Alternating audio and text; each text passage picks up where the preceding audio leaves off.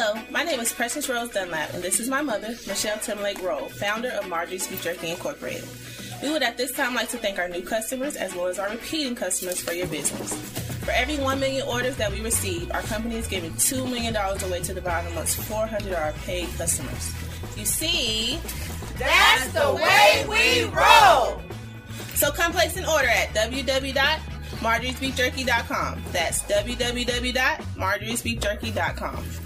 Marjorie's Beef Jerky is the best tasting beef jerky on this planet. Marjorie's Beef Jerky. Dot com. Yeah, that's right, because that's the way we roll. The old Renaissance is the new Renaissance, standing on tradition while embracing the spirit of distinction. This is the Harlem Brewing Company uniquely crafted beer brewed to deliver a taste, a sound, and a feeling that can only be described in one way Harlem style. So come and take a trip on the A train with our Harlem Sugar Hill Golden Ale and our Harlem Renaissance Wit Beer, the neighborhood original. Sponsored by Harlem Beer Distributing North Carolina. For more information, log on to their website at harlembeernc.com.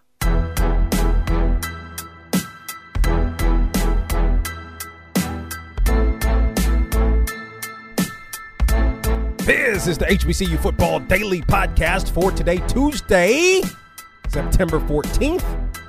I'm Donald Ware. It's Takeaway Tuesday on the program. The obvious game to talk about in the in probably the biggest game in HBCU football was Jackson State and Tennessee State had I think about 46,000 there uh, or maybe more than in Memphis uh, for that football game. But a couple of teams that I think you need to be on the lookout for and need to watch a little bit more closely as the season continues. We're just two games into the season, but I think these two teams uh, are legit. Let me start with the Albany State Golden Rams. Now, the Golden Rams have been knocking on the door for a couple of years now, but Miles has thwarted uh, the Golden Rams. Of course, the Golden Rams have been a perennial power in the SIAC for so many years. And I think you look at Miles, and Miles has just been able, just really had Albany State's number. But Albany State is off to a 2 and 0 start. And a lot of that reason is because they're getting it done both on the offensive and defensive side of the football. Albany State averaging 357 yards of total offense per game, only giving up 212 yards uh, per game, wins over Mississippi College, wins over Clark Atlanta. Now, I get it, maybe not the stiffest uh, of competition, right? I, I, don't think it's bad competition, but not the stiffest of competition. But I think at the end of the day, uh, Albany State is looking pretty good uh, so far, led by uh, the quarterback Deontay Bonet, who has rushed. Is averaging 6.8 yards per carry, but he's he's not a he's not a running quarterback per se. And I'm just saying that he has been able to get it done with his legs, but also with his arm. He's completing 68% of his passes, 352 yards so far on the season in two games, three touchdowns, and no interceptions on the season. Doing a good job there. Albany State able to run the football, averaging 173 yards rushing per game. Uh, of course, Marcus Fulks is is leading in that category. He's got a couple of rushing touchdowns on the season for Albany State. But again, the Golden Rams. I mean, the Golden Rams have always hung their uh, their heads on really on defense, and the defense is getting it done. Five sacks so far on the season for the Golden Rams. Another team that I'm looking at that I'm going to keep my eye on for sure is Lane. Like Lane is doing a pretty good job so far this season. Yeah, one and one on the season, but you look at the opening game, it was a loss to Arkansas Pine Bluff, the defending Western Division champions of the SWAC. So keep that in mind. I, th- you know, Arkansas Pine Bluff is very good, and Lane went toe to toe, went toe to toe with Arkansas Pine Bluff in the first game of the season last a uh, couple of weeks ago now, or a week and a half ago now, before ultimately falling. Byron Brown in his first season as the head coach, uh, doing a solid job with Lane. I mean, coming off the 35 to 26 victory uh, over Clark Atlanta. Lane has been one of those programs. I mean, under Derek Burrows, started to make some strides. You know, before that, going back to the days of Jacoby Jones and so on and so forth. I mean, had you know solid teams, but it fallen on some hard times. Um, a little bit more uh, as of late. But Tariq McKenzie, the quarterback. I mean, he's getting it done, completing 62% of his passes, four touchdowns to one interception. He's thrown uh, for 565 yards so far this year. I mean, he, he had a pretty solid game actually um, against Arkansas Pine Bluff as well. So a couple of couple of teams um, just to be on the lookout for. It's early. I get it. It's early, but I think that these two teams um, are are teams that uh, should be. You really need to be on the lookout for in the SIAC. Obviously, we know what Miles can do. Still be on the lookout for Miles, even though Miles is 0 2 right now. I mean, you know, early games, you know, losing to Alabama State. I mean, took Alabama State, you know, to to to overtime before it lost. I mean, it's losing. You know, it's playing. They're playing well. You know, the Golden Bears are going to be there at the end. We know that Savannah State, uh, of course, has been picked uh, and Savannah State getting its first victory of the season. But, uh, you know, again, be on the lookout for the Golden Bears. So looking at, uh, uh, but but really more specifically, Lane and Albany State. So again, looking at the Jackson State and Tennessee State game, I thought it would be you know, a 10 to 14 point contest with Jackson State winning. Well, obviously they won by many more points than that, 39 to 18. So Jackson State wins that game uh, in essence by three touchdowns. And Shedeur Sanders, outstanding game for Jackson State, completed 30 of 40 passes. Uh, you know, he was just fantastic. 362 yards, three touchdowns, no interceptions. Two games in, Sanders has yet to throw an interception. I mean, I think he, he, he you could tell. I, I, I, didn't see much of the Tennessee State game, uh, but that game against Florida A&M, I mean, this kid can really throw the football.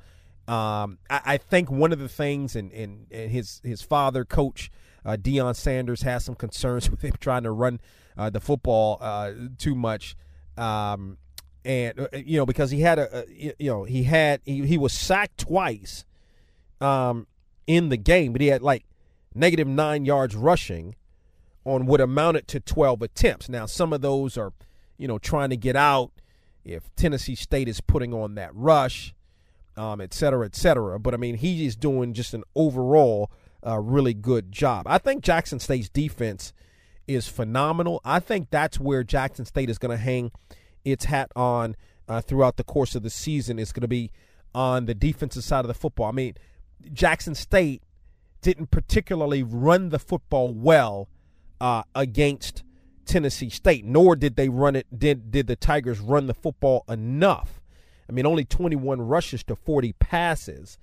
Um, I think ultimately, as Jackson State progresses through the SWAC and really gets into the meat of SWAC play, the Tigers are going to be are going to have to be able to run the football uh, a little bit more.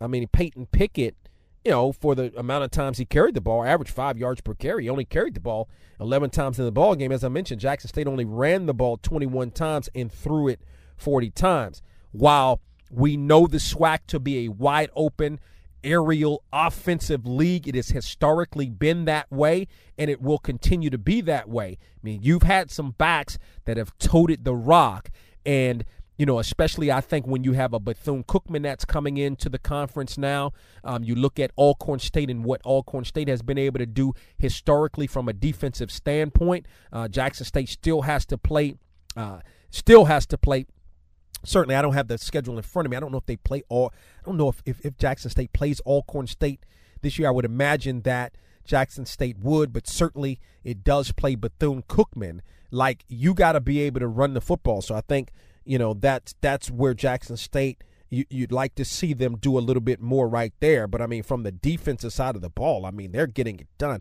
I mean, James Houston was a man out there, okay, for Jackson State. 10 tackles, five tackles for loss. He had four and a half quarterback sacks. Think, think about that. Four and a half quarterback sacks in one football game. Jackson State had eight sacks in the game, able to get to the football. Rough outing, uh, rough time so far. Not only a rough outing, but a rough season uh, so far for Eddie George and the Tennessee State Tigers in just his first season. Uh, you know, I think they've got a quarterback in Geremy Hickbottom. Um, you know, he's had some he's had some experience. He did some good things while he was at Grambling. They also play uh, Devian Brandt, uh, right? I think I don't know. I think you may have to make a decision at quarterback there. I mean, I, you know, Hickbottom's to me uh, is the guy with the experience. You're 0 2 on the season. You've got a good running back. You couldn't run the football, but Devon Starling is a good running back. They need to, you know, try to get him going, get that offensive line going uh, a little bit as well. So I think Tennessee State has opened the season to some struggles. We'll see ultimately how things play out. I mean, you you hire a coach, eh, you know, and again, you know, I, I got to give a little bit of time to Eddie George. Like I got to give him some time, right? Like you bring him in in what April or May for an uh, for for a, a an all or a September kickoff. Like that's tough, right? So he's got to have some time. He's working, you know, a lot with a lot of the guys that were with the team last year, which was some talent. I mean, Tennessee State only won two games. I think Tennessee State went two and five in the spring, but it's some talented guys there. Starling is one of those guys. All American was all OVC. Uh, right, had a good game the first game in terms of running the football. Uh, not so much against Jackson State because Jackson State's defense is very, very good. So we'll see ultimately how things play out uh, for Tennessee State moving forward. Jackson State's the real deal. Got it done against Tennessee State. It was a it was a early affair where Jackson State scored. Tennessee State came right back. Then Jackson State hit that field goal and just really opened it up uh, from there in really running away with this football game. Just some of the takeaways from the MEAC call in particular. And I tell you what, I'm going to tell you who was really, really fired up uh, for for the MEAC call uh, on yesterday. Uh, was Tyrone Wheatley, the head football coach at Morgan State. Like he was really, really. I mean, he was really, really fired up. First of all, you know, I'm I'm I'm just um, uh, going to give you a quote straight up. You know, you know, if you're offended by the the language, I apologize. It's not like a, a a word that you know you can't say on the radio or anything like that that you would have to beep out. It's not a word I generally, right? If I'm on the radio, generally use. But what Tyrone Wheatley said was, the MEAC is a damn good conference. Okay, that's what he said. I think he was a little agitated because even though Morgan State lost, they played up. The Bears played up in an FBS opponent this week. They put some points on the board. They did some good things, particularly in the second half. And what he said was the difference between our teams and FBS teams, particularly um, the FBS, the lower tier, if you will, SBS teams, are, is technique. You know, he says if if if my guy is physically dominated but uses good technique, right? Then I know then you know then I know we'll be good in the MEAC. But if if we're not doing the things that we're supposed to do, right? And the guy is the the the opponent is not physically dominating me, then I've got a problem. And he talked about, you know, he also mentioned this is one thing of significance that he mentioned, and he says, "Listen, I'm going to say this. I don't care, you know." Not that he doesn't care what people think, but he he said he's willing to take the heat for this. As he says, we have to stop talking about mental health and talk about mental toughness. That's what he said, in essence, right? Um, that, hey, you know, I mean, it, it is not, and he wasn't saying it to say mental health is not an issue, uh, right? But I mean, in a game of football, you know, in the game of football, it is about mental toughness. You you you don't hear a lot about mental health in football per se. Not to say that there's not an issue there, or it's not something that needs to be talked about or needs to be addressed. But you know, it's a it's the machoist of sports, right? So we rarely talk about that. We say we need to talk about mental toughness. And so I think he was just a little bit agitated on the call. I think when you look at the MEAC, uh, even though there are six teams in the MEAC, the coaches stand pat and firm in terms of where the MEAC is right now. By the way, MEAC and SWAC one and one on the season. When you're talking about going head up, North Carolina Central over Alcorn State in the MEAC SWAC Challenge. Alabama A&M over South Carolina State in a matchup uh, uh, two weeks ago now, or a week and a half ago now, uh, when those two teams uh, met in Huntsville. A tough football game. I, I was saying this. You know, you look at South Carolina State, South Carolina State is a problem, right? By the way, mentioned it yesterday to Cobie Durant, two interceptions against Clemson. I think that's big. Um, it's something that uh, we had harped on prior to that. Uh, it's how Darius Leonard made a bigger name. He's already had a name at that time, made a bigger name for himself. Buddy Pough said that in the press conference on yesterday as much that, yeah, this is, you know, he didn't harp on it, but he said, yep, yeah, you know, it's a thing. Uh, you know, I, I get maybe the, I don't know, I, I, I sort of got the feel, I, I didn't watch the game, but I, got, I sort of got the feel that you know, maybe Buddy Pough felt like Durant maybe left some things out there. I don't know. Maybe he did. But I mean, two interceptions is two interceptions, right? Against Clemson. That's going to, you know, if you're not, you know, that's, you're just going to talk about that. Like I'm talking about it now, regardless of what things he may not have done.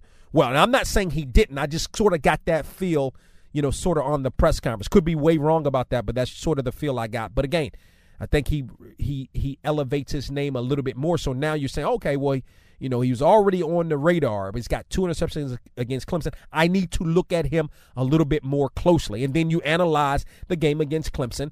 And of course, as they do, especially with smaller school players, when you're talking about that next level, they're always they're, across the board, right? They're always going to look at the good things and the bad things you're going to do. They're going to try to look at some of the, the the bad things that you do and put those out there, but it's more glaring for smaller school kids and HBCU kids. They're gonna they're gonna they're gonna put the knock out there a little bit more about what you don't do as well. So we'll we'll see. But the two interceptions can't do anything really, but help him at least get a better look, and of course talk about the Cobie Durant uh, a little bit more. So that's what came away from the MEAC, Um, the SWAC call, um, I, I was there for most of it. Um, nothing really of significance that uh, that really comes to mind. I didn't see the Deion Sanders uh, interview. Um, I didn't see the, the the Coach McKinney interview from Texas Southern um, either. So uh, maybe some some things happened there that uh, I don't know about. Hadn't had a chance to see those either on the replay before I came and talked with you all this morning on the HBCU Football Daily Podcast. So that's, and those are some of my takeaways from Takeaway Tuesday here on the HBCU Football Daily Podcast. Don't forget to tell a couple of friends about the HBCU Football Daily Podcast, uh, where, listen, we're, we're talking HBCU football. You're going to get opinions, uh, you're going to get facts, you're going to get all of that on the HBCU Football Daily Podcast, Monday through Friday. Talk with you tomorrow. Box to Row. Box to Row.com is the website for all of your HBCU sports needs. From the game of the week feature to interviews to the latest news in the world of HBCU sports. Box to Row.com has you covered. Missed a week of From the Press Box to Press Row? Box to Row.com has all the archive shows. Don't forget to check out the All American teams and weekly media coaches polls. From the Press Box to Press Row and Box to Row.com. Your HBCU sports leader.